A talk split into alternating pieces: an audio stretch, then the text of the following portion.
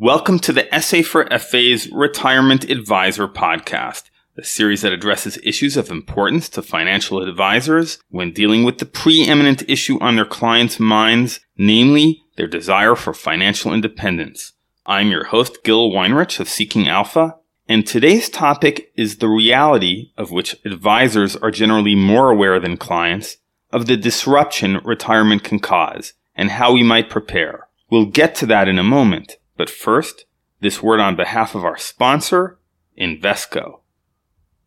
Retirement research is overwhelmingly quantitative, so I perked up when I came across a commentary in an academic journal called Work, Aging, and Retirement calling for more qualitative research. The author, Harvard professor Teresa Amabile, took the trouble to look at all the research in this same journal from last year and calculated that 92% of it was quantitative.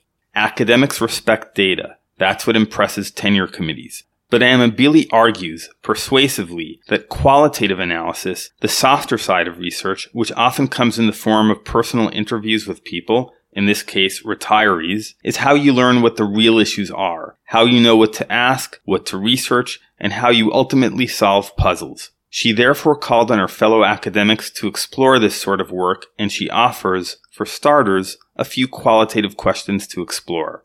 Her first question concerns the dynamics of post-retirement identity. Now it is important to state, as she does, that people are different. Some people are loath to give up their work and others can't wait to fling it by the wayside and embrace a new post-career identity. The important thing here is to recognize that this is an issue to which thought must be given prior to retirement. For many people, a key aspect of this issue is determining how to bridge their work and retirement lives. I know of one fellow who wanted to volunteer his professional services pro bono, but his wife complained, so you're doing all the same work, you just don't like getting paid for it. That kind of retirement didn't work for both partners in the marriage.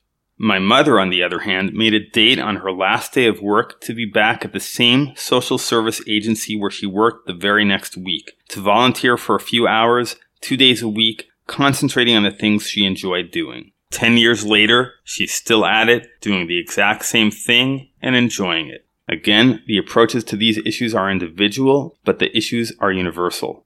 Another issue Amabile raises is interpersonal relationships in retirement decisions and experiences. She mentions a busy road warrior exec who, upon retiring, rediscovered his wife and drew closer to her. She also mentions another husband who used to leave home early every morning, after which his wife ate breakfast and then left for her own work.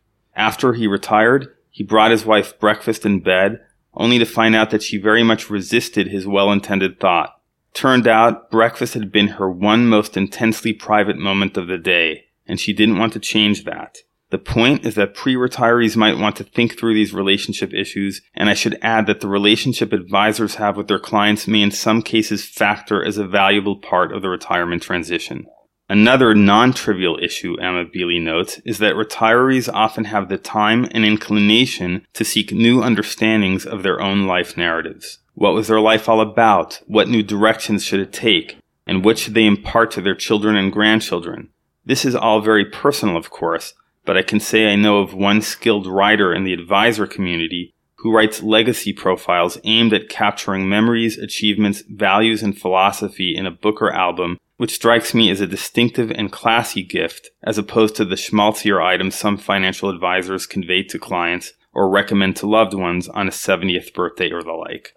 I will conclude by injecting my thought that numbered among the genuine experts in qualitative aspects of retirement are financial advisors so I will issue my own call to interested advisors to compile their own lists of these sorts of challenges and the ways in which clients have navigated them. It may be that the next classic work in the field of retirement research will come from an advisor who has seen it all and documented it.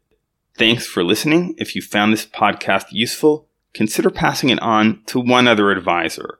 Also, feel free to contact me at gil at seekingalpha.com if you have feedback or requests. This is Seeking Alpha's Gil Weinrich and our podcast was sponsored by Invesco.